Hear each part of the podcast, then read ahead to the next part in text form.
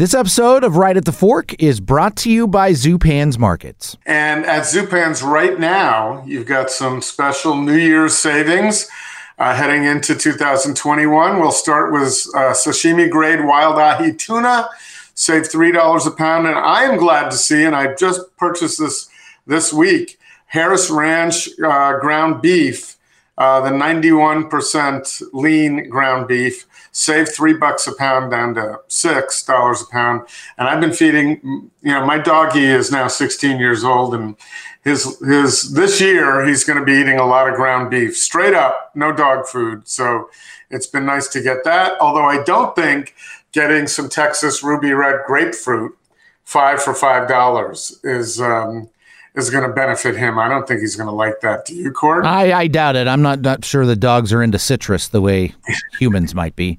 Uh, right, but I am, and those are great. Right, they, they, are great. Make sure you are a member of the news feed. That's where you get a uh, uh, weekly, if not sometimes bi-weekly email uh, with certain discounts and specials going on at your local Zupans this weekend only, that being January 8th through the 10th.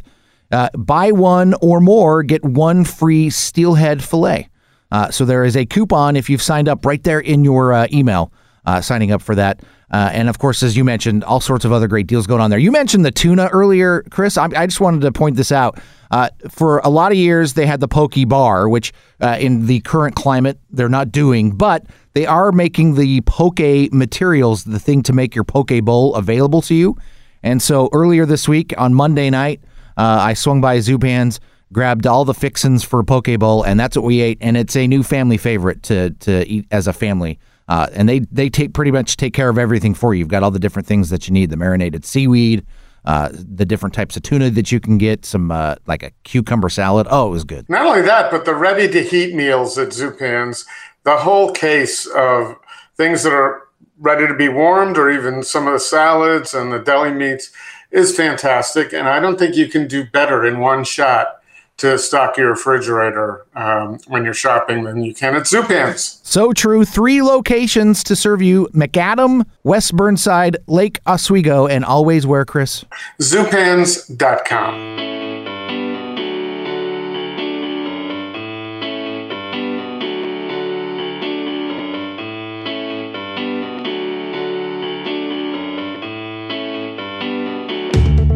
All right, it's time once again. Portland's Food Scene Podcast. It's right at the fork with your host, Chris Angelus from Portland Food Adventures.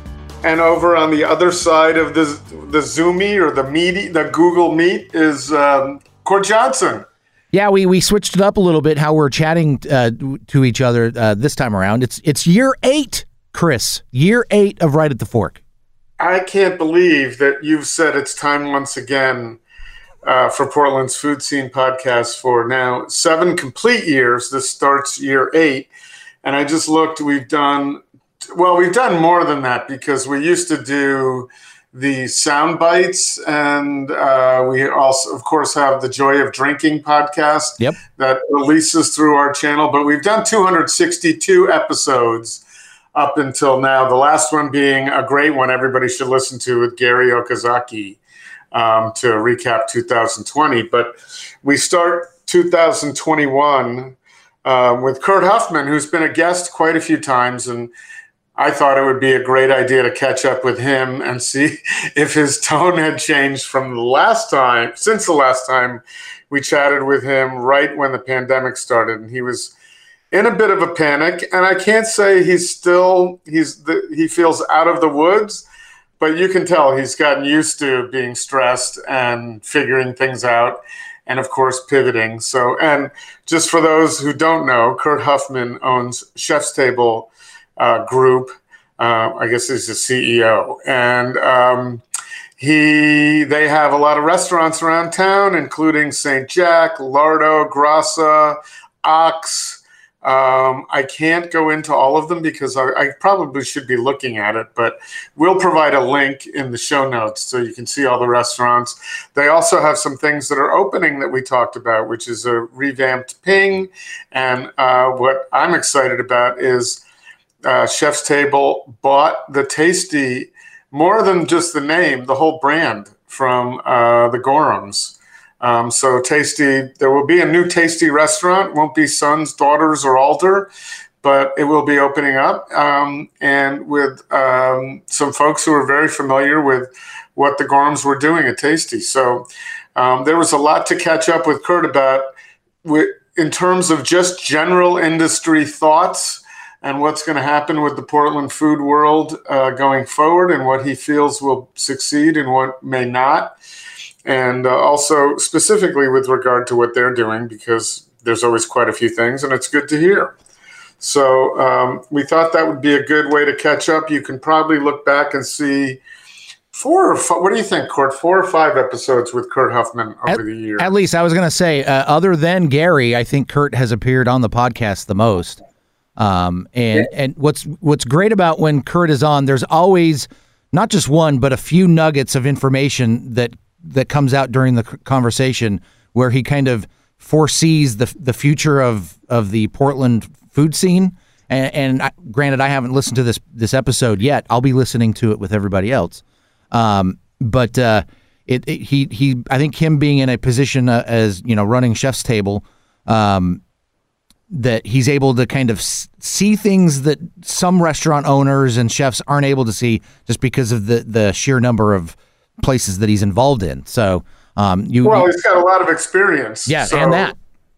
So he's got that. So, for instance, we talk about what will succeed. Now, if you go back on some of the episodes, fast casual was something that he had a hand in early on with Lardo and then Grassa and then XLB, which I didn't mention earlier, um, which are doing okay, as he explains, through the pandemic. And they're set up for it. And they've taken some of the benefits to the restaurateur and to diners uh, of fast casual and really push the envelope for instance, just being able to order online. You have to go in now and there's no one at a register to take your order. You do it on your phone or before you leave your house.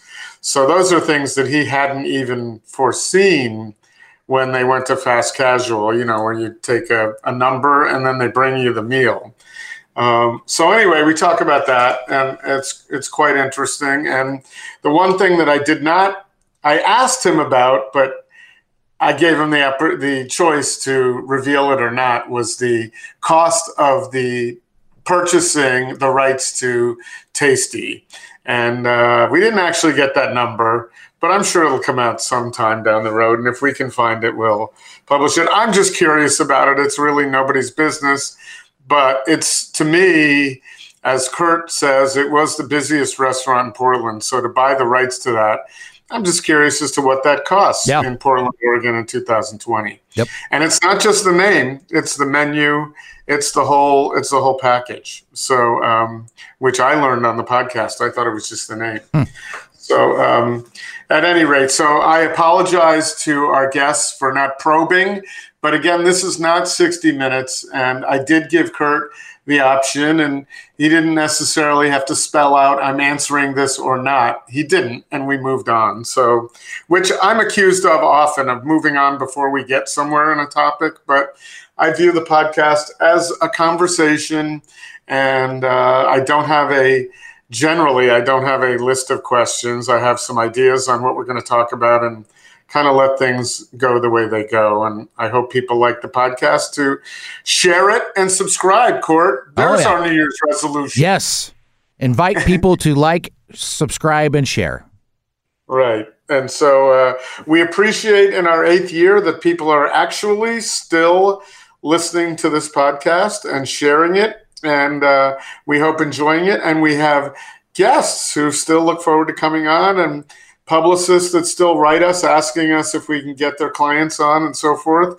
So that's good. Um, we're happy. And of course, we're happy for our sponsors going into our eighth year Zupan's Markets and Ringside Steakhouse. They've been great. We're proud to have them as sponsors because they're great businesses. We feel very comfortable showcasing and endorsing. So, uh, a shout out to all the folks at Zupan's and Ringside that are responsible for helping to bring all these stories in Portland uh, to the forefront with our podcast. And thanks to you also, Cord, for um, for being here to engineer this in the middle of the pandemic. It's I don't know. Has this been easier or harder? I would imagine in ways it's been easier. Uh, a little. It's been a little of both. I mean, there's.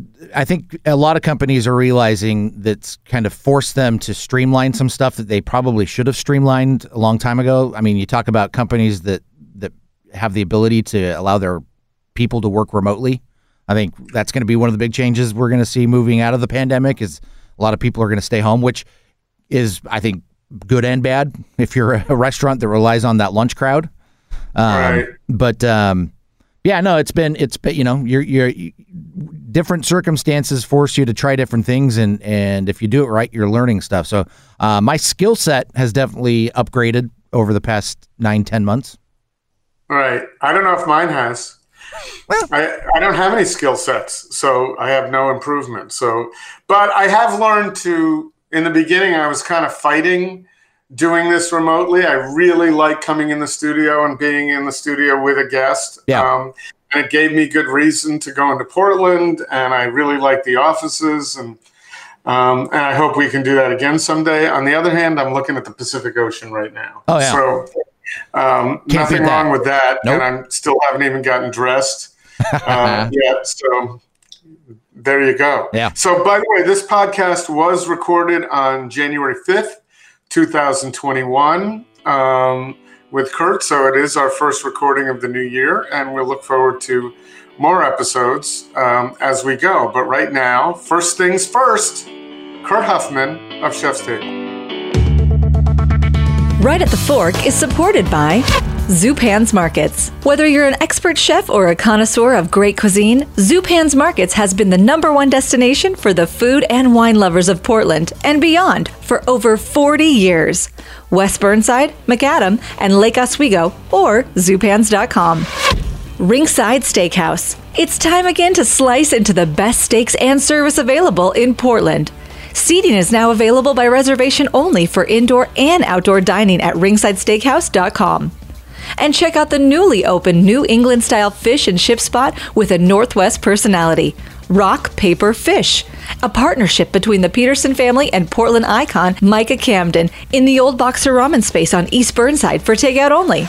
And by Portland Food Adventures, Cabin Fever, book a fantastic culinary vacation in 2021 with podcast host Chris Angelus. Experience the best of Basque Country with Javier Canteras of Urdaneta or Western Sicily with Taste of Italy's Austri Ensign. Whet your appetite and get more information at portlandfoodadventures.com or contact right at the Fork host Chris Angelus for more details.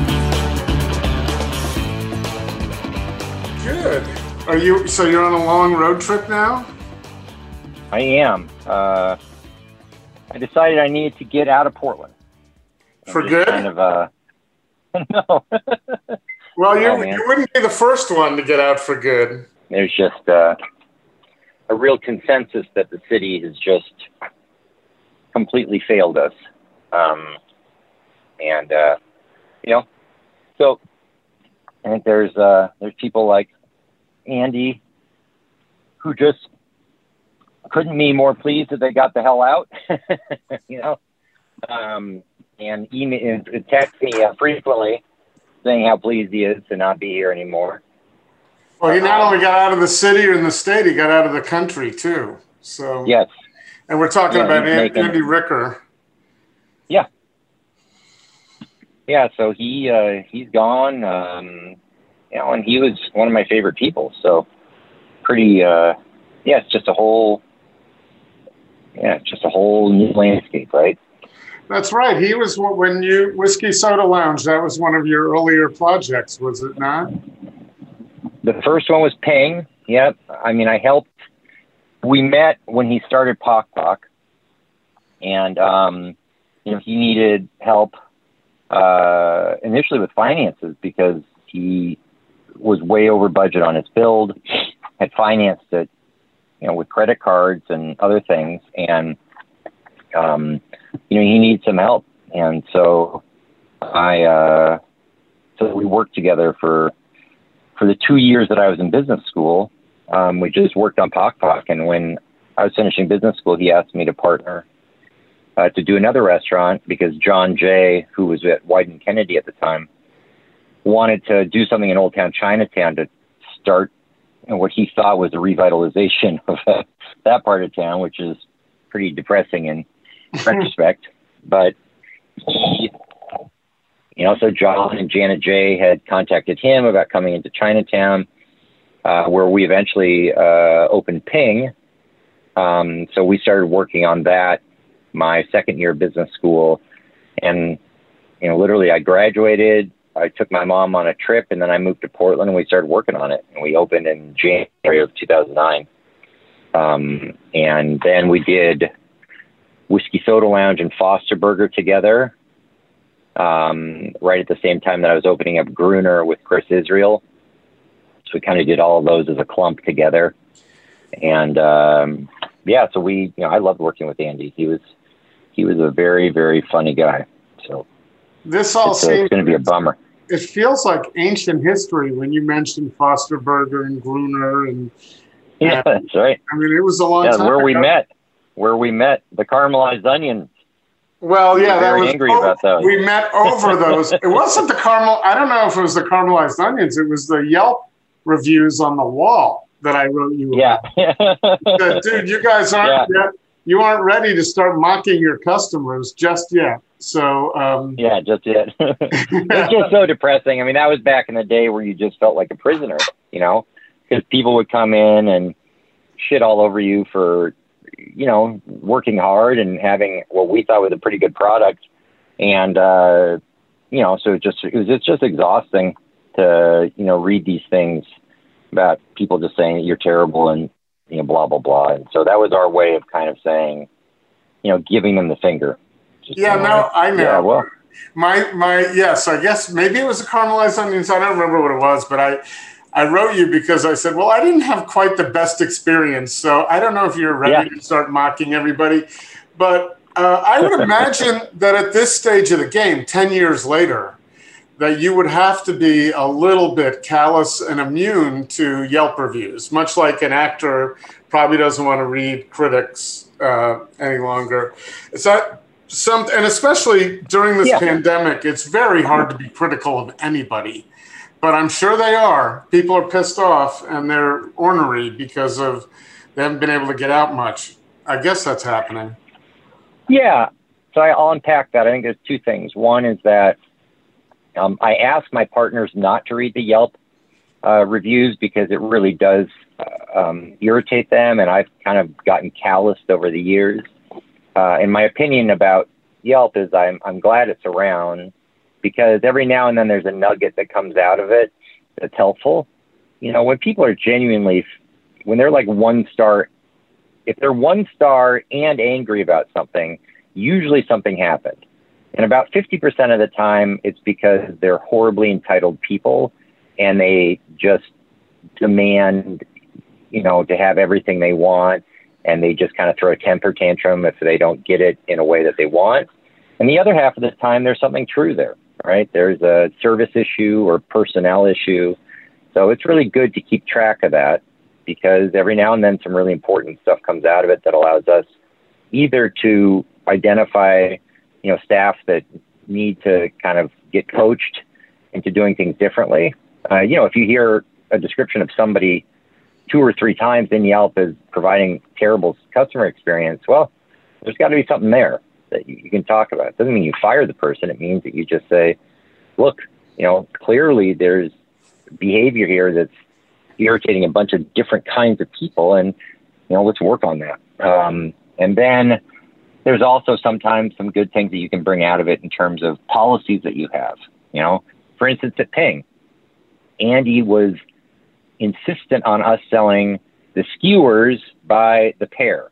It was not possible to buy a skewer, but you could add a single skewer. So you get two of one kind and then add a, a different kind. So, and we had so many reviews about how idiotic it was, and it was idiotic, right? In retrospect, it's just like, who cares? You know, we should just get let people do a selection of six. And he was so afraid of us having this huge backlog of skewers that we wouldn't be able to survive, and it just wasn't true. But he was, you know, one of the things that makes a great chef is is being stubborn. um, and insisting on doing things a certain way, you know, and so we we we we stuck to the guns there, right to the bitter end. And I wish we had listened to the Yelp reviews, you know, of people just venting about something that it's just very silly, right? So, so and you know, I I I, I don't mind Yelp at all, uh, you know, and I I understand it, and but it's also I, I understand also how people get livid about it, um, and uh, because when people are just saying awful things that aren't true, you know, that feels like that feels totally unfair to give people a forum to do that, right? And I, I understand that, and I and I equally hate it. But you know, it's like you got to take it, it. Just it's out there, right? So you just got to take the good with the bad. Um, and then the second part of what you said was about COVID and people, and you know, in general, I'm incredulous when people get livid with us because of our policies, right? And they just lose their mind uh, about not being able to sit on site uh, or you know only being able to order uh, with uh, online. So Lardo and Grassa, for instance, only take online orders. You go in, you order, you pay for it, uh, and then you come in and get it. And we do that so we can keep our staff limited, uh, and so we don't have to process transactions when people show up. You know, we don't want our staff to have to take money from people and and or take cards from people and swipe them and everything. You just you order ahead of time. Nowadays, if you have a smartphone or you have access to a computer, you can order online. But man, we get a lot of people, uh, and a lot. I mean, you know, six or seven over the course of you know COVID. But it just feels like, God, I mean, who are these people? And you're really going to get. I always say it in a way where it's just this is rotten customer service and yada yada, and you just feel like, all right, you know what, just go somewhere else. Um, they they yeah. just don't they don't realize what everybody's going through, of course. So no, and those are the people that you actually I feel embarrassed about because I feel like this is a town that should embrace and support the restaurant scene because of how special it's been. And when those people come in demanding that you know it be like a McDonald's or like a Kentucky Fried Chicken, you just feel like yeah, you know, why don't you go somewhere else? We don't we don't need your business.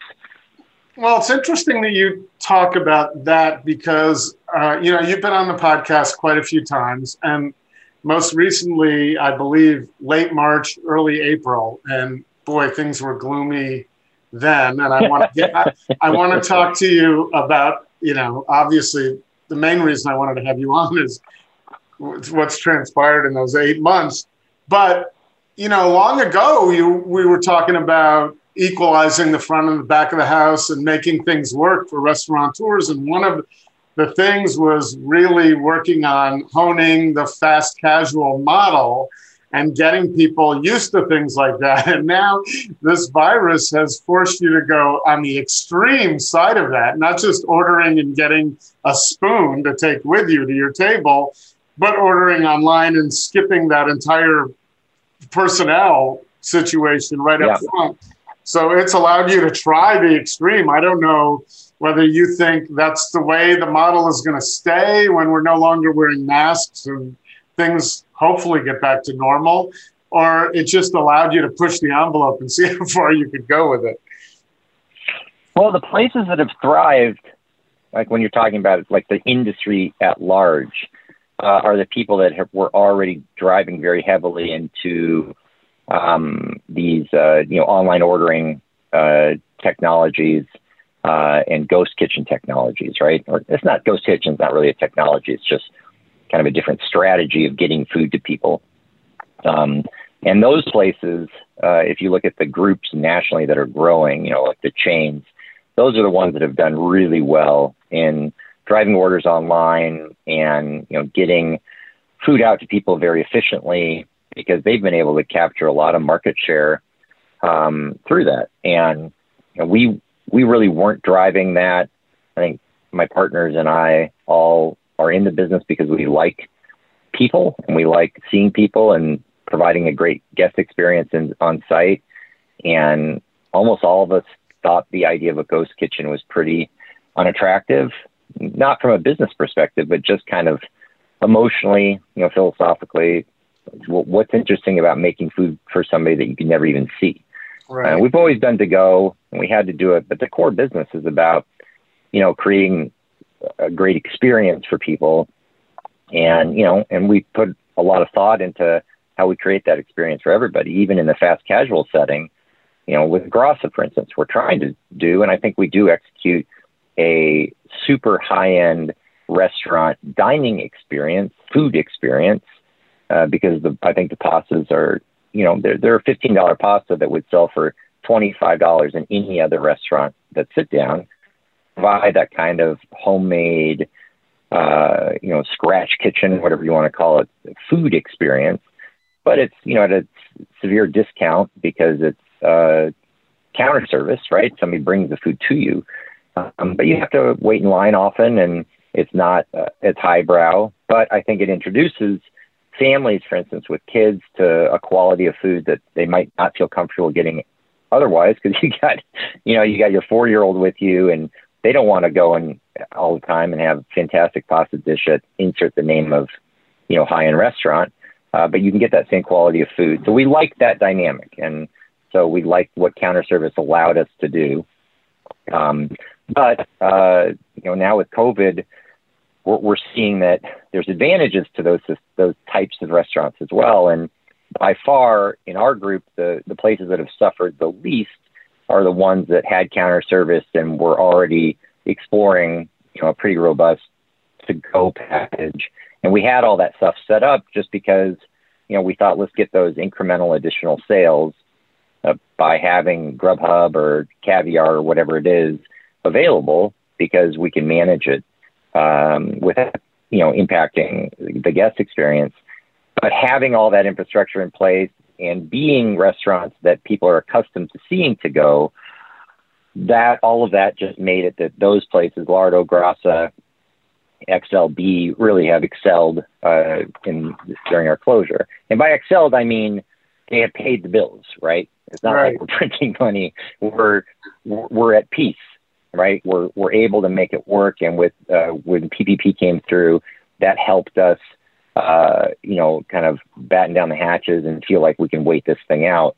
Uh, the sit down restaurants are a completely different story um, because it's been difficult to pivot the Oxes, the Agnes, St. Jack La Moule, um, Cooper's Hall to a, a model where, uh, you know, the menus we do, you know, the menus that Aaron Barnett does or Greg and Gabby Denton do, you know, they've been able to make a success of the to go business with doing meal kits and so forth, but it's it's so much work, um, and it's often difficult to figure out if it's worth it, uh, as opposed to just closing and and waiting it out. Um, there's no question it's worth it at Lardo, Grassa, and so forth, but it's a it's an open debate for us to know whether it's worth it to do it at those restaurants. And right now, and the real reason we have a place like St. Jack open is that we have amazing staff and really talented staff uh, that we want to keep and hold on to. And so we're okay losing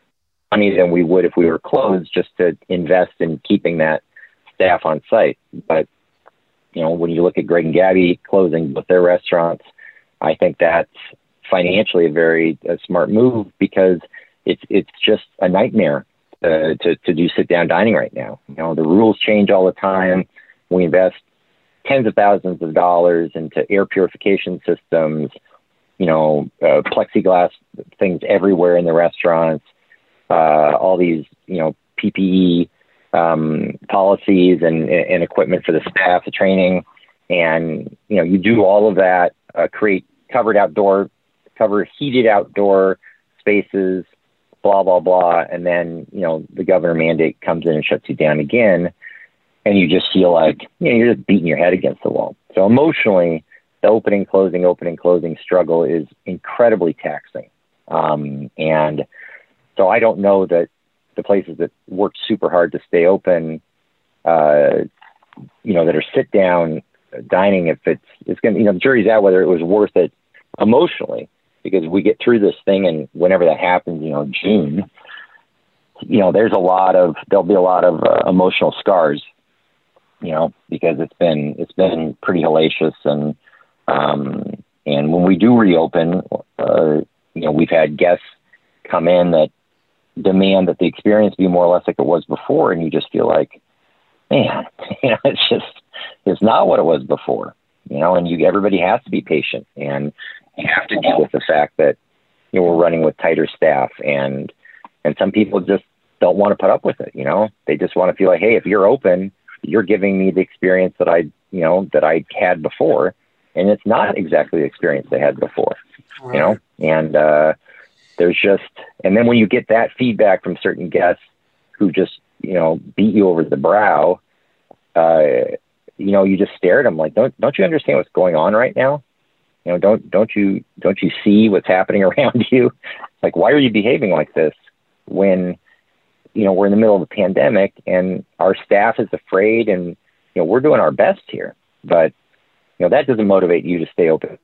So, um, well, some people are just naturally empathetic, and some just aren't and won't ever be. And there are a lot of narcissists out there, and I'm sure that one doesn't even need to be a narcissist to be selfish about their food yeah. and what they expect. Yeah, no, I agree. So, so I you're agree. not going to be just- able to you're not going to be able to circumvent that at all. You're going to have that no matter what. So Yeah. uh, yeah, so I think uh, you know we just try to encourage staff to keep their heads up and feel like this is if ever there was an opportunity to hone your hospitality skills, yeah, you know, to invest in your black belt in hospitality, now is the time because the people that are the worst are truly the super worst.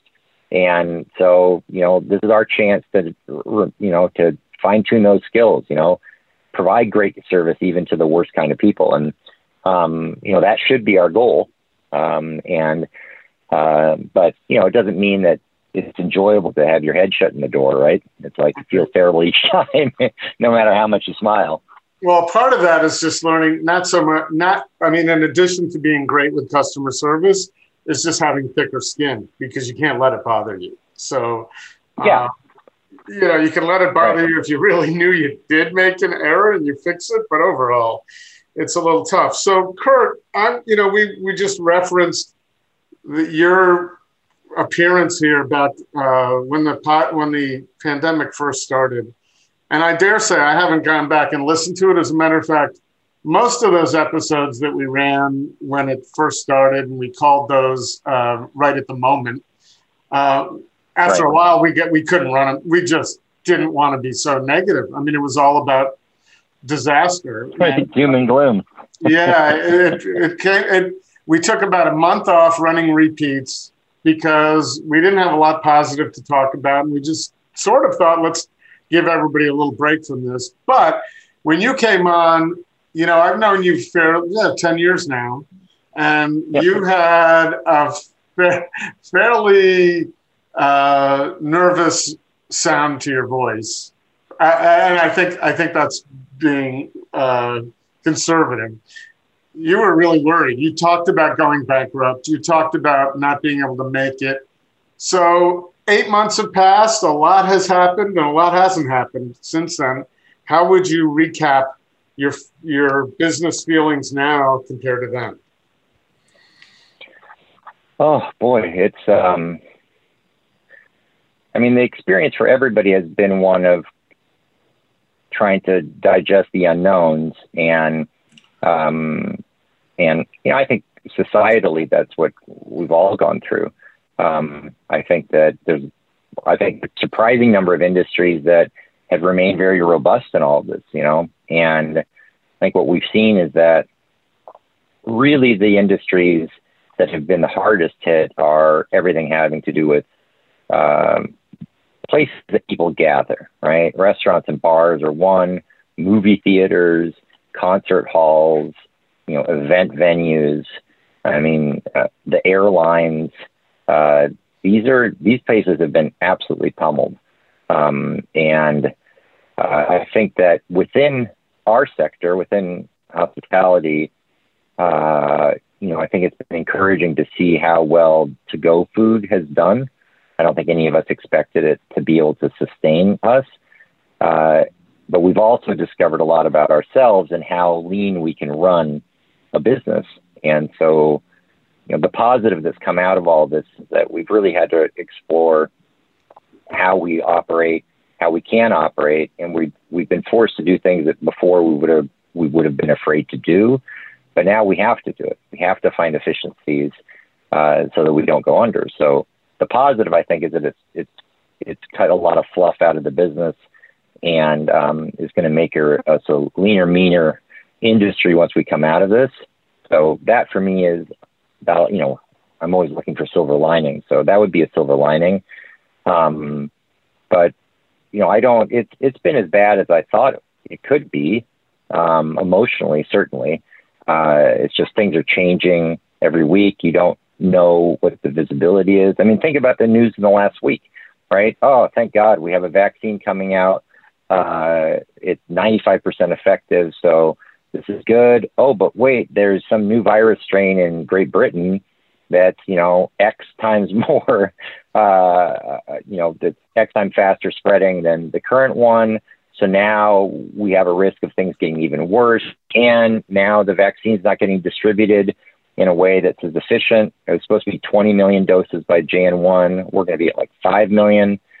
Uh, so you just have this, you know, hopeful news, terrible news, and it just it feels impossible to know what to do except for maintaining kind of, uh, you know, an irrational optimism, which is something that I uh, uh specialize in because uh, I don't know how you survive survive being in the food industry for the whole life if you don't remain you know permanently optimistic.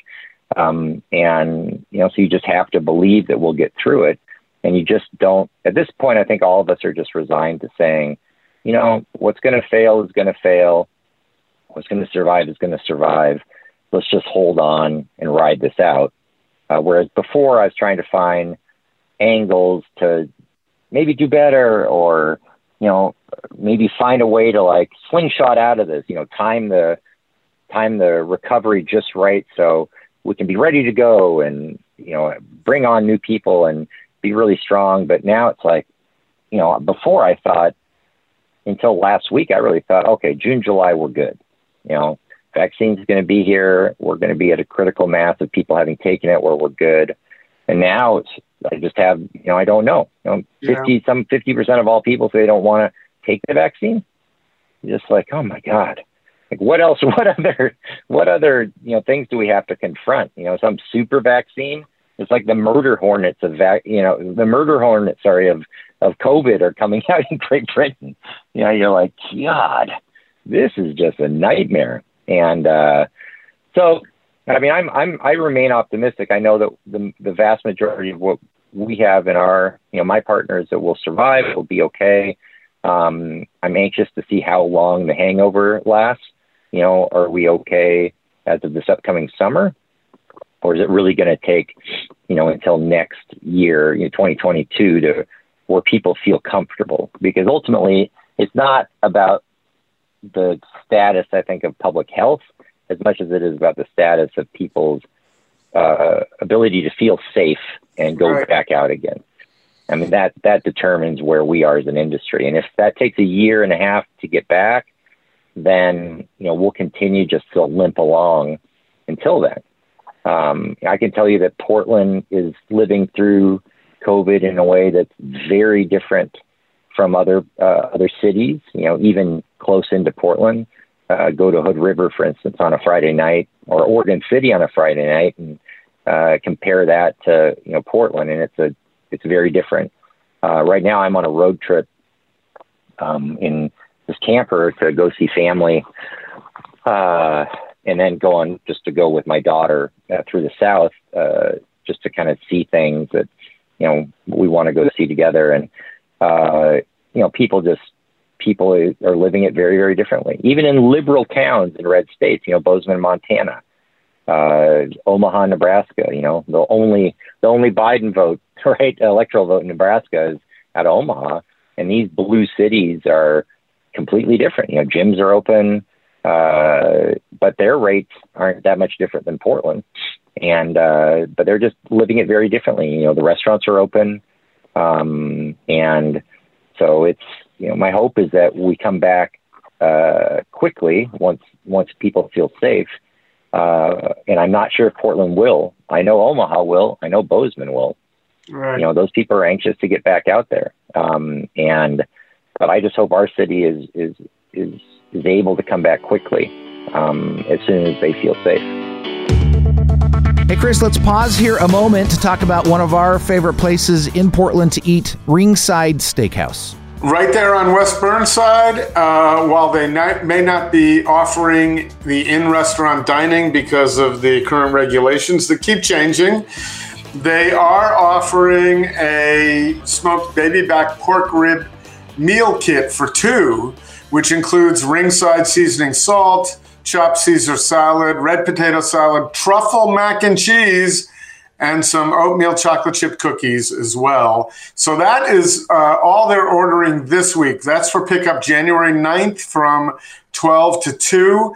They usually have their takeout, and that will begin. Uh, they're not doing that up until January 12th, and they'll begin after that. So you go online at uh, ringsidesteakhouse.com and see what takeout food they have for you uh, after that. And then hopefully in due time, you'll be able to make reservations to dine in the beautiful restaurant, which has been updated to pandemic standards and looks beautiful as a result with all the plexiglass between the booths and of course uh, lots of expensive ventilation that's gone into uh, the restaurant and train staff and employees to make your visit once you can go back in as comfortable as possible. Mm-hmm. So there's really no reason for you to not eat delicious food, first of all, but also uh, continue to support a Portland institution with Ringside Steakhouse. Uh, you can get all the information that Chris just mentioned on their website, ringsidesteakhouse.com. Well, you have to imagine we've got a, a city that was very used to going out to eat. You know, the, our restaurants were a large part of life in Portland.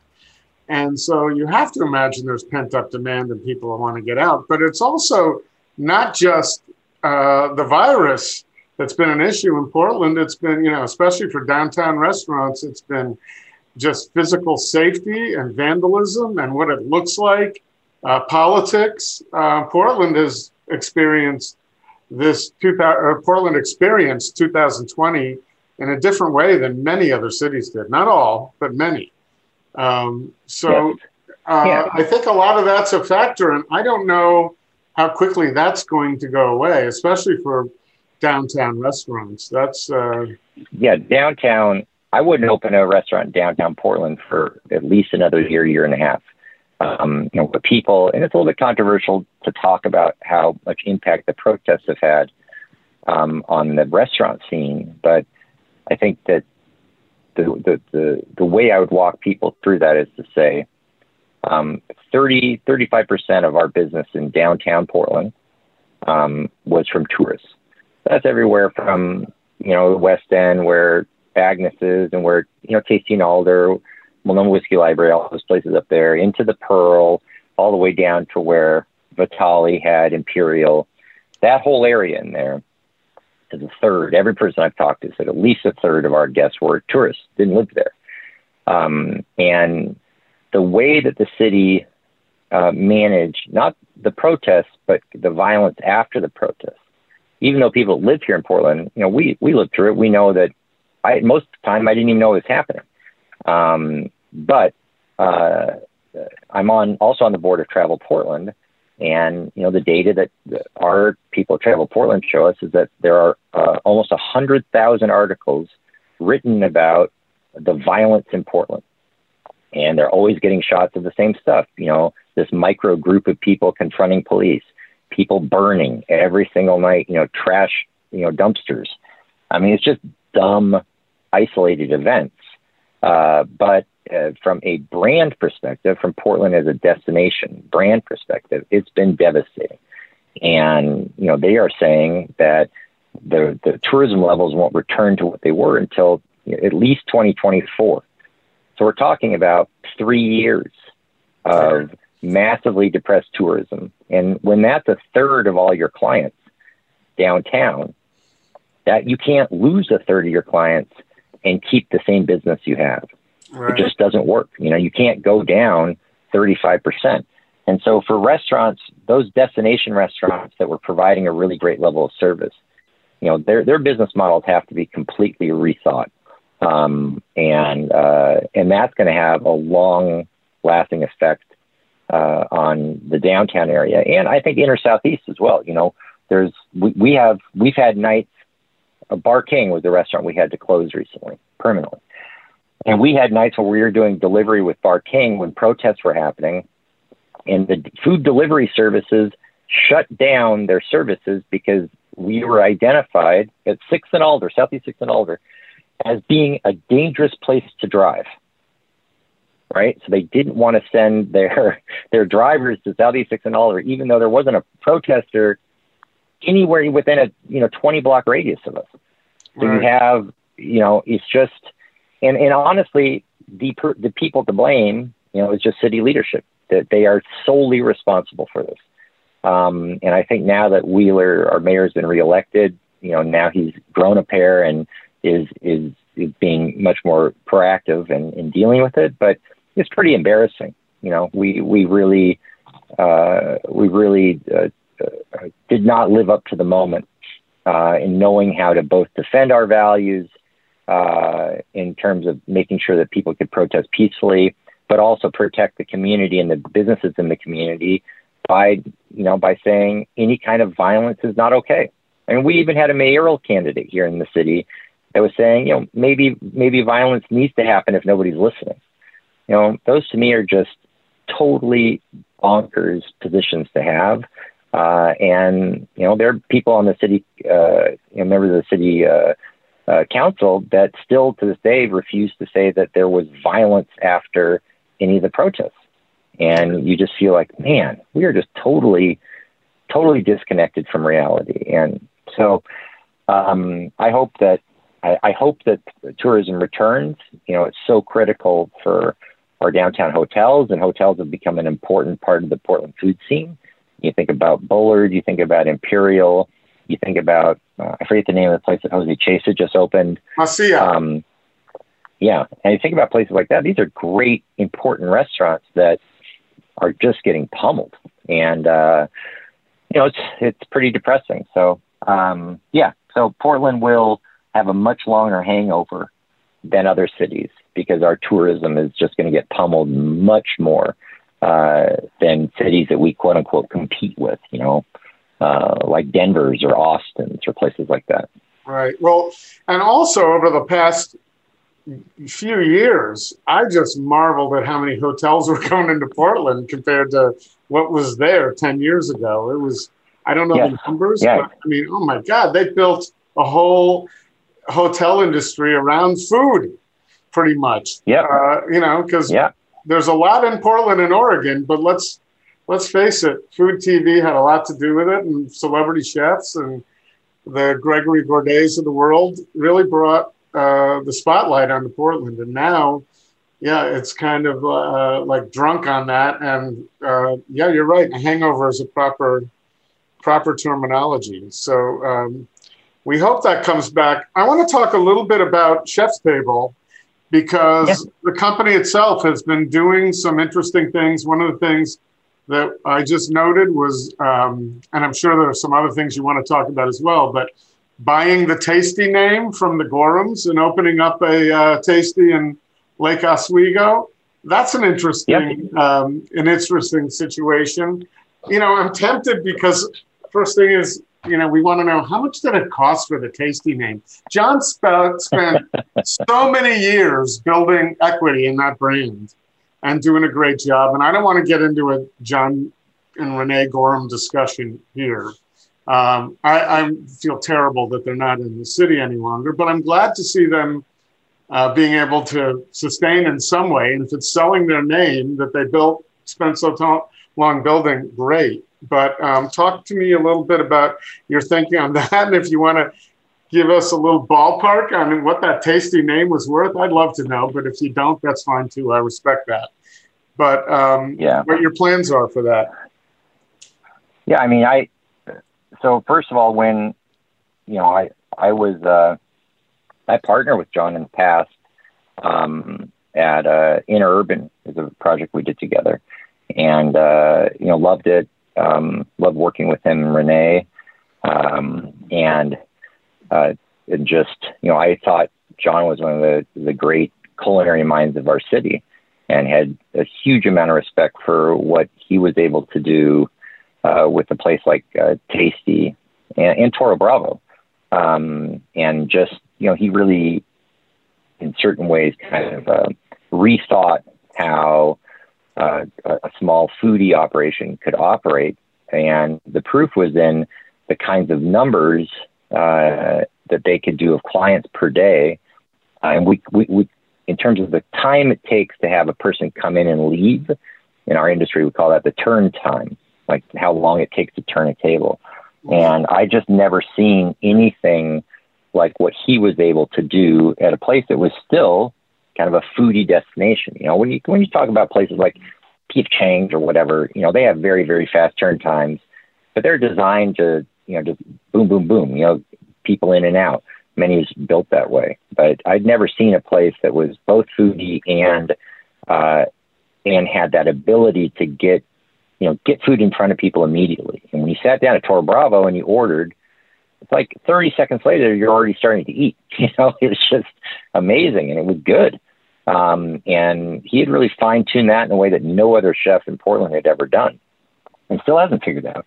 Um, and so huge respect for that. And then, of course, he just, as a culinary mind, he just was really working at the highest levels. Um, you know, he just he understood things about food that very few chefs in our city uh, understand. Um, and so, in any case, when everything uh, went uh, went the way it did for them. Um, I had been working with uh, one of his uh, uh, chefs, um, uh, thinking about opening a concept that he had, which is actually open now. He wanted to reboot Ping, and we we rebooted it. Right now, as a to-go only concept, but eventually we're going to open it. And he really wanted to do that. He's passionate about you know Southeast Asian cuisine. So you know, Mike and I were talking, and I just asked him, you know, if he'd be interested in rebooting uh, Tasty. And so I reached out to the Gorhams, and uh, they said they had absolutely no interest in selling Toro. That's really close to John's heart, but that they'd sell Tasty. Uh, you know, and it's not just the name. I mean, it's it's the brand, um, and it's the it's the website. It's the all of the menus, um, all the uh, you know, recipes, um, you know, the right to everything that Tasty was. Uh, and I knew I didn't want to reopen where Tasty was because that's just too hard of an act to follow, and there needed to be a pause. Um, and so we locked it down. Uh, there's another woman I was working with already who was a former Tasty manager named Faye Crossway, and we all agreed to to go in on it. Um, and uh, and originally, I was going to put a Loyal Legion out in Lake Oswego, but once we secured Tasty, like, okay, this is a no-brainer. You know, if we're going to try this, let's do it out there because I think that that that community is desperate for uh, that kind of uh, uh, you know all-day dining, and um, so I'm I'm super excited that we're going to be able to make it happen. Um, and if it goes well, we'll open a second one in, in Portland. Um, so uh, there you go. I think it's, uh, you know, one of the things that occurred early on in the pandemic is when we were talking about this, and I talked to Craig uh, Peterson at Ringside. With the restaurants closing, I mean, the question I always had is what's going to do better than the restaurants that had a big following in, in any particular space. So, what's going to do better than a restaurant that already had a big following? Or are the these landlords going to be better off starting with someone who didn't, you know, is, is building a restaurant from the ground up? And so, taking the Tasty name, there aren't many names you could take out there, and the Tasty brand, because everybody knows what to expect. That it's going to be a, an incredible breakfast, lunch experience, and even dinner as well. Uh, is a I think is a great idea, and there just aren't many restaurants. That there are a lot of them that are that have closed. You know, I suppose someone could bring back a Pok Pok, but I doubt Andy would ever let that happen. Who knows? You know him better than I do. But there are many names out there that you could uh, that you could latch onto, and I think have a leg up for success before you open. So I think that's great, and I wish you luck, and I can't wait to try it. That'll be uh, that'll be exciting. Yeah, it's you, great. You There's, mentioned you mentioned Ping, and what else is going on out there as well?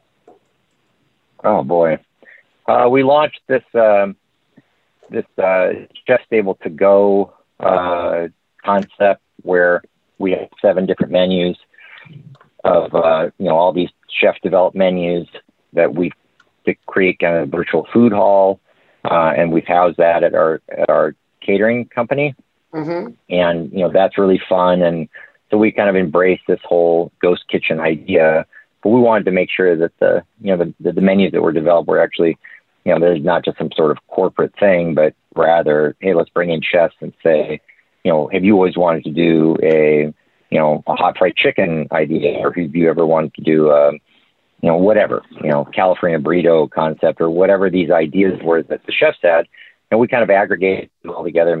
And now, if you go to chefstabletogo.com, you can uh, see and order from a huge menu, and you know, the idea being that this, the family can um, order seven different things, but have it delivered in one car um, and we're going to try to grow that. Um, and so that's been a lot of work that my partner, Catherine Buford, has done uh, over the last four months. And, you know, hopefully that'll work out. Uh, you know, we feel really excited about it. Um, what else? Uh, yeah, we, we opened Fills, uh, this uh, fun donut concept, which is about the only idea I could say yes to in the middle of a pandemic was to say, oh well, Blue Stars, you know, the remaining Blue Stars and uh, and Voodoo still have people standing out in front. So uh, so we opened Fills, which is you know specializes in Berliner style uh, uh, donuts, and that's with Catherine Benvenuti, who is a uh, who is our our pastry chef at Bar King, and really got a huge amount of press because of her talent um, and so Catherine is uh, now running that, and that's done really well. And it's in the original Blue Star space in uh, you know Southwest 13th in Washington, and those are just truly extraordinary, like next level foodie donuts. Um, and you know, so those are the new things. But mostly, it's just been it's been just batting down hatches, know, and protecting ourselves and um, making sure that we're being financially as cautious as we can, such that when this pile of garbage, you know, situation is is is done, we'll be alive and ready to move forward. Um, so that's been 95% of our uh, our activity is just making sure we're in a good position to survive. That the restaurants are okay. Um, you know, so I just all my time is just spent was spent negotiating all of our leases and negotiating all of our debt and then transitioning to securing as much PPP and EIDL money as I could, and then transitioning, you know, to applying for all the little things here and there that we could. And um, so it's just, you know, it's been kind of a huge amount of work for my team just to get us through all this. Um, and I mean, I feel terrible for single restaurants, you know, restaurants that don't have the support of a group uh, like us because the amount of paperwork and mumbo jumbo even with PPP forgiveness, is just a mountain of stuff, you know. And now the rules change, the tax law change. You're trying to take advantage of everything that they have. I mean, it's just, it, it is just, you know, the unseen bugaboo in all of these, uh, all of the federal subsidies is the amount of paperwork involved, and it's just suffocating. So, you know, we have three people in our place that just dedicated to making sure we do all this correctly um, and it's just a mountain of work. Um, and you know, that'll continue. Um, we have six places opening out in Lake Oswego with Tasty. And, um, you know, so there's a huge amount of work that has to go into project managing. And we have to do all that in the context where ChefStable's income is down 80% uh, year on year. So, you know, I have to figure out how to survive, you know, how to prepare for the future business with only 20% of our income. So, you know, I'm constantly panicked about, you know, how much can I lose every month uh, and still be okay come June, July. So, yeah, it's just, you know, basically it's just a stress sandwich every single day, um, which is exactly why I'm right now on a road trip uh, to get out and clear my mind uh, so that when I come back, I feel recharged, you know. Are you able to put, put things aside? Are you able to compartmentalize the stress and enjoy your family? Because that's it's hard to do. But uh, yeah, I think I do okay. I mean, you know, it's a stressful business anyways, and we've been involved in a lot of stuff. So I think uh, I've become a little bit calloused uh, against stress. This is a different level of stress, but it's been it's been okay. You know, I I just keep telling myself and you know telling my family, it's like, look, even if everything goes to hell and and we go under, we're going to be okay. You know, um, uh, you know, my wife has a job and uh, and you know we can we can figure this out. And uh, but it's you know we're gonna we're gonna make it work. But there's a period there where you just didn't know. You just didn't know if how things were going to react. Are, are are places gonna are people going to continue getting food to go? You know, there's a lot of if you remember back, there were a lot of chefs that didn't want to do to go food and didn't do it because they because the level of anxiety about you know having our staff anywhere near things or the risk of sending home to somebody COVID on a sandwich, I guess, you know, but there was a lot of concern out there about the ethics of doing to go food. Um, and uh, so, you know, now that proof has come out that, you know, even restaurants that are open, you know, only according to the New York Times, only account for 2% of all COVID related cases, whereas uh, private gatherings and people at home account for 75%. Right. You know, and, so, these, and the restaurants have to close, and Target and Costco can still be open. I know that people keep their masks on the whole time, generally, that they're in there. But, um, you know, yeah, well, I can tell you in other parts of the country, they, they don't keep their masks on the whole time. Yeah. You know, I'm watching it, I'm watching it daily here. Um, and, um, uh, so it's, uh, you know, but yes, they do, but it's hard to say, uh, you know, you go through Costco and there's hundreds of people all right next to each other, uh, you know how how how can you say that that's more dangerous than in a restaurant where you never get within six feet of people? And you know and, and there is no data to support that which is why the Oregon Health Authority and the governor can't cite anything when they say it, we have to shut you down it's just it's superstition and and they and they have to do something right I get it they have to feel like they're doing something and and so, unfortunately, in my mind, you know, uh, restaurants have just become one of the sacrificial lambs of um, of of the moment. You know, uh, right. and so you know, we've we've definitely taken a beating. Um, and but let's let's be very clear: the the the, the people that have taken the hardest beating uh, are places like um, uh, you know, let's say Mississippi Studios. I feel terrible for them. They, you know, they are just shut down, and who knows? Like there's no revenue there, right? And no, uh, no opportunity. So, you can't can't. Well, you can take the music with you, but they have no way to to profit on that. So, yeah, yeah, no way. And you know, the other uh, to, to go back to what you were just talking about with to go food and not knowing some things a while ago that you may know now. I still believe that uh, the really talented creative chefs out there were probably concerned, maybe not all of them, but probably concerned with their food in a box is a whole different experience than being served by friendly people with smiles, sitting at a nice table, having a drink, being able to order what you want when you want it instead of deciding a day in a, a day in advance that you're going to have something.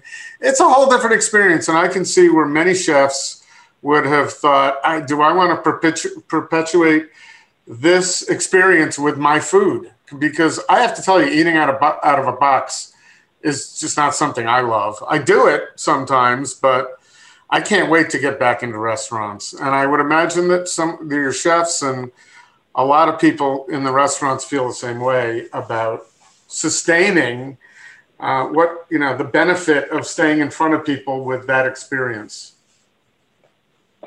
Yeah, I agree. I mean, I we'll see. You know, I think that it's um, you know, my feeling before. The only thing I was certain about is that the the most popular restaurants had the best chance of surviving, um, and in general, that is true, except where things like with John and Renee. I mean, you know, Tasty and Alder was the busiest restaurant in Portland. So, okay, so that that's an exception to the rule. But there are other circumstances there that you know informed kind of why they closed. Right. Andy absolutely could have uh, stayed open and been a huge success for another 20 years, but he didn't want to. It wasn't just COVID. You know, he just doesn't like the direction that the industry is going in. And um, so I get that, you know, and, uh, you know, in a moment now where uh, a white guy is potentially vilified for cooking uh, food, you know, from another culture, you know, that's who Andy is. So, you know, to, to now be uh, under the scalpel because, you know, that's who you are, despite dedicating your life to honoring the cuisine of another culture, you know, I think that he, you know, that's a odd environment to be cooking in. Um, and, but then I, you know, so you think of a place like Beast, an institution that's been around forever. Well, they're perfectly poorly designed for COVID. You know, a 24 seat table with everybody sitting next to each other. It's like Holdfast, uh, a restaurant we partnered in. Uh, it was just an awesome guest experience, but basically 16 people sitting around a counter right next to each other. You know, that doesn't work. Um, so, you know, I think that it's kind of the fast casual places that, you know, the most, the best fast casual places are most popular to survive. Pizza, you know, the only businesses I know out there that are doing better in COVID than they were before are places like a Pizza Scholls, where they just literally sell out every day of their pizza with, you know, half the staff. Right. So those are examples of places that are actually doing better now in terms of you know net income than they were before. But in general, um, you know, you in general this has been unkind to uh, everybody, uh, and you have to be fortunate enough to be a business that has already established a to-go thing or pizza. pizza is the great pizza and donuts are the great equalizer, right? Right. And we benefited from that with Oven and Shaker. Oven and Shaker has done is our only non-fast casual place that has done well, you know, qualified well in COVID. Um, and, uh, and just people can't get enough pizza to go. Um, and, uh, you know, but I, I pray that it changes and that we return back to what it was because, you know, currently culturally, how many places do we have where as a community, everybody goes and gathers around and kind of hangs out together? Um, you know, restaurants, you know, restaurants, sporting events.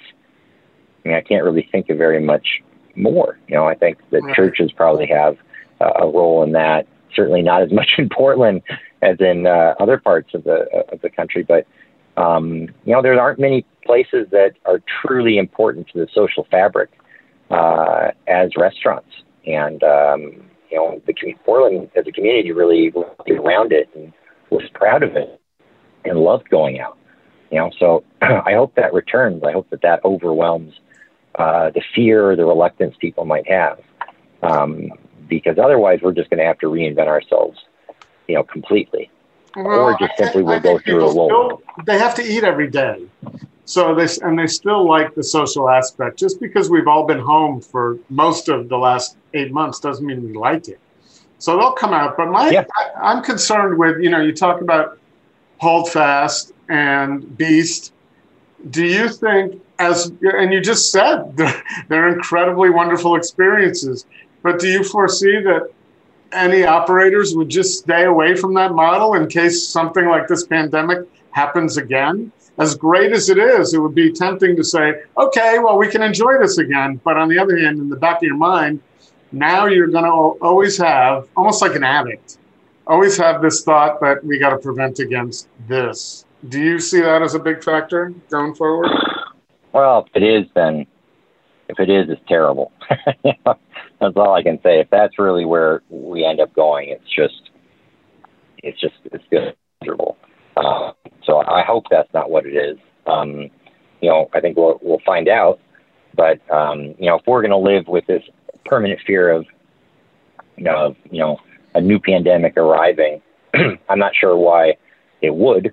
It's not like this somehow is uh, you know, there's like a genie that popped out of the bottle with, you know, these, these pandemics have been occurring, you know, uh, over the years.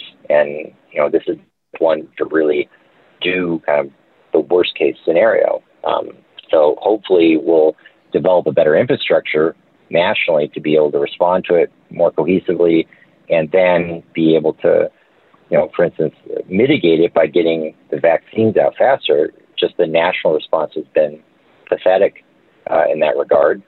And um, but, but they are ahead of the they are ahead of those initial predictions that were you know the initial predictions is we won't have a vaccine until the middle of the summer 2021 late maybe even 2022 so at least it's been developed faster than yeah. they predicted. The development time is amazing, right? Yeah. Um, and so that feels encouraging. Um, and it's encouraging to see how different other communities uh, or countries that took it really seriously were able to really mitigate the damage. Um, and there was a great article in the New York Times yesterday about what's it like in countries that have it under control, right? And people are back in bars, nobody's wearing masks. and I was going to send that around to all my partners today, saying, "See, there's hope. You know, once this thing is under control, people will want to return to what we were before." Mm-hmm. Um, and I, I, I pray and hope that that's the case.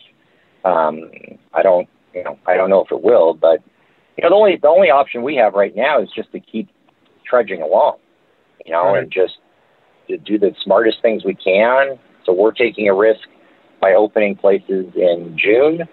But you know, when you open in June, it feels like well, with all the outdoor seating we have, it's really like opening in October.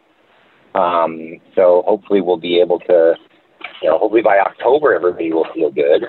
Uh, we know we can operate at a reduced model, like labor model, so we know we don't need to have all the staff that we did before. Um, so hopefully that's right. And uh, and we got, you know, we worked with uh, a group of uh, uh, you know, commercial development company out there and its partners that gave us the best deal we could have ever hoped for. So you're kind of like, all right, well, it's kind of hard to say no in those circumstances, but it could still be, it could, you know, it could be an absolute home run, which is what I'm hoping for, or it could be a, a strategic bad decision because we moved too quickly. Right. And I just don't know. But I, I refuse to believe that somehow we're in a changed future where we'll never get back to some semblance of what we we were. Um, I just don't. I think we'll be more cautious. I think that people, you know, 70 and over will probably be very cautious for longer. Um, but uh, you know, oh well, you know, we'll just have to learn to survive without that demographic. Yeah. Hey, I'm. On, it's not long till I'm there. Don't discount us. Well, I'm not. It's not around the corner. we're all getting. We're all getting there fast. We're, we're all getting there faster than we want to. Believe me, everything's That's moving right. quickly. But so, Kurt, I really, you know, I'm, I'm uh, ending this conversation with you saying you think that we'll be back at some point. That this isn't going to affect us forever. I'm, I'm encouraged to hear that. I think it's, as you said, it's going to take a little while. It's not only whether people desire to get back to restaurants, but also people have been sustaining some big financial hits per you know personally. So they're going to need the income to dine the way they used to dine and travel the way they used to travel. And uh, hopefully when everything's back to normal all those things will slide right back into place. So um, yeah. we'll, I mean, the uh, one good thing about the government pumping you know, billions of dollars into the economy is that i think we know that the economy at large is going to be robust once we're through this Right. The question is just, you know, how many places will be open, how many concert venues will be open, how many restaurants will have survived. But I really believe that two years from now, we're going to go through a huge, a huge rebirth. That I'm convinced about. Like once people do feel completely safe, once everybody's vaccinated, then I think we're going to go through really exciting resurgence. And as a city, what we have to be worried about the most between now and then is keeping all of the talent we have um, because it's not like the talent we have is somehow you know we we deserve it. You know, we don't deserve the talent we have. You know, people chose us. If you, I don't know how many people you've interviewed over time, but I will guarantee you that if there's restaurant owners, there's less than five percent of them that are from Portland. Oh, you know, you, I can only back, think of two. I've been saying this for a long time. If you go back and listen to, we're now. This is the start of the eighth year of the podcast, which is hard to believe. But if you go back and listen to a lot of them and take the time, most everybody that has been on the podcast did not start here. There have been a few, but uh, most people came here because San Francisco was too expensive or something like that. Yeah. So Yeah, uh, exactly. I mean, think of you know, I mean, even the people that are still here. You know, I, the, the guy that's here in town. Well, there's my best friend Leather Stores that's been here. You know, we grew up together here. But aside from that, you have to search long and hard for somebody uh, that's from Portland. Uh, you know, guy that owns Mama Bird. He went to Wilson High School with me. Joel Stocks went to Wilson as well. Uh, you know, the guy from Holdfast. But aside from that, you know, Peter Cho was from Eugene. Uh, that's about as close as you get. Everybody else is from somewhere far away. You know, they chose to come here. Right. And, well, um, Peter and- started in Eugene and went to New York and all over the place and came back. He didn't just come directly to Yeah. Portland.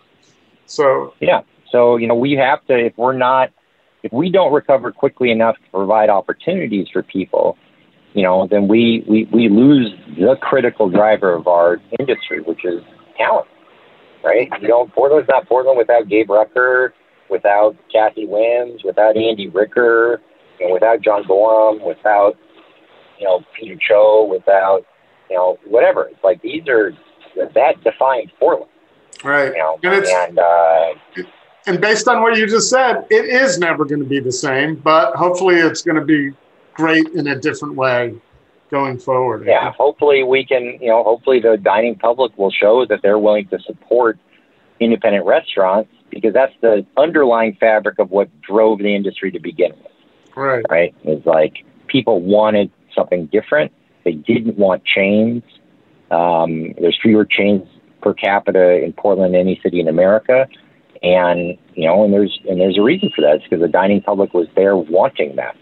And, you know, that's, that's the underlying conditions that bring people in. Um, and so hopefully the dining public will get back out there and, and maintain that demand uh, so that there are opportunities for, you know, for these amazing people that have come to our city and really invested in, in, in kind of our, the social fabric, you know, that's, that's the hope. The, the tragedy would be if, if we just start losing people. That would be a Yeah, and also the hotels have a vested interest in getting people in here, and they have some pockets. Uh, you know, they got hit worldwide, but still, they have a vested interest in their own industry. So that I think that's gonna that may help as Yeah, well. Yeah, maybe, but you know, you know, we have a Lardo down at the uh, down at the Cosmopolitan in Vegas, and if you want to talk about places that have money to bring in tourists, like Portland can't hold a candle to Vegas. Right. You know, there's there are other communities out there. There are New York's. There are other places where the deep pockets in those cities, you know, make our deep pockets look, you know, like chump change. Right, but there's So, still the- there's still the Hyatt, and there's still some pretty big hotels that you know can can b- borrow from Peter to pay Paul to help stay open in Portland. They Right. they There have Hyatts all over the country, right? Right, right. But are they have- everywhere. So why have- why Portland instead of, you know, I don't know. Oh yeah, but they don't want to shut down. They don't want to shut down what they just built. You know, the Hyatt, Yeah. the Centric didn't even really open. So, what are you looking forward to most with your daughter down south? Uh, well, the whole goal of the trip is that we're uh, we leave Omaha in a couple days, and we're going to do a tour of these African safaris uh, throughout the, the southern part of the U.S. So we go down towards Oklahoma City, um, and then we'll go outside of Dallas, and then down to Austin. Um, and essentially, what we're doing is we're just we're going to all these amazing safaris that exist, like 1,500 acre safaris, where you drive through, and there's lions and tigers and uh, she's totally obsessed with uh, with those animals as a four year old. Um, and so I thought, yeah, what the hell? Let's just do a road trip together, uh, kind of have a special time together. Um, you know, we have a camper, so we're going to be completely safe and socially distanced. It'll just be the two of us hanging out. Um, That's so fantastic. I'm- So, um, just so you know, what uh, back in 2002 and 2003, I did a similar thing with baseball parks and my kids, and I had Yeah. no, I had no intention of leaving Connecticut. It's um, what when I first landed on the Oregon coast down in Bandon and made my way up, and then got to Portland. I fell in love with it. So I think a lot of people in Portland are hoping you don't fall in love with Savannah or somewhere like that. Uh, don't worry. Yeah, that you're going to be with Yeah. us for a while. I think a lot of people are depending on you, and uh, look forward to all the that you bring. No, you know, man, I did. city. I did my whole globe trotting thing uh, for 15 years. So, I mean, yeah, after 15 years away. doesn't mean that you won't necessarily go, you know, this looks better than Portland right now. So um, Yeah, no, Portland. Portland's my home. So yeah, well, there's that's no good. chance of that. all right, Kurt. I really appreciate you taking the time, and I want to catch up with Of you course. again. But I want to let you go. You've taken more time than we uh, than I asked you for, so I really appreciate it. And um, No problem. it's also nice to kick off 2021 with an interview with you because it's important when every every time we hit a new year it's crazy because we never expected this podcast to go this long Right. so Right. Well, good for you, right? It's pretty cool. yeah it's really cool it's the it's the one consistent i had in 2020 to keep putting out uh, podcasts um, we can't travel i can't do food events i hope maybe kurt when we uh, when we come out of this we can do something at uh, tasty or ping or somewhere we can do a portland food adventures event that would be great Yeah, that'd be great. the um, the one that we did, I think it was 2013 or 14 at Gruner, just came across my Facebook memories. Oh, So really? yeah, it was really wonderful, and you know I look back on all those things, and uh, they're fantastic, including doing a bunch of them with John at at uh, Tasty and Alder. You mentioned that we did the opening dinner there. We did the opening dinner at MEC. Um, so I miss being able to do those and plan them. I, every time I have an idea now, it goes nowhere. Can't do anything with it for a while. So, No, you can't. so Wait till spring. You can do like an outdoor Portland food adventure. Yeah, you know, also, know? I'll, tell you, I'll tell you what we are doing, which is, I'll just mention it now.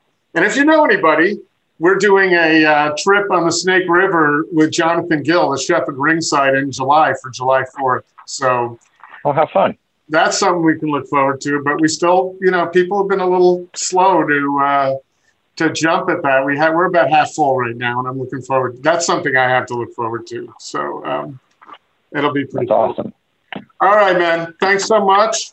All right. Say Take hi to. Heather and enjoy your time with Cora as well. Thank you, Chris. Have a good day. Okay, thanks. Talk to you. Bye bye. Bye. Right at the Fork is hosted and produced by Chris Angeles and Court Johnson. Connect with us on Twitter and Instagram at Food Podcast PDX or on Facebook at Right at the Fork or online at rightatthefork.com.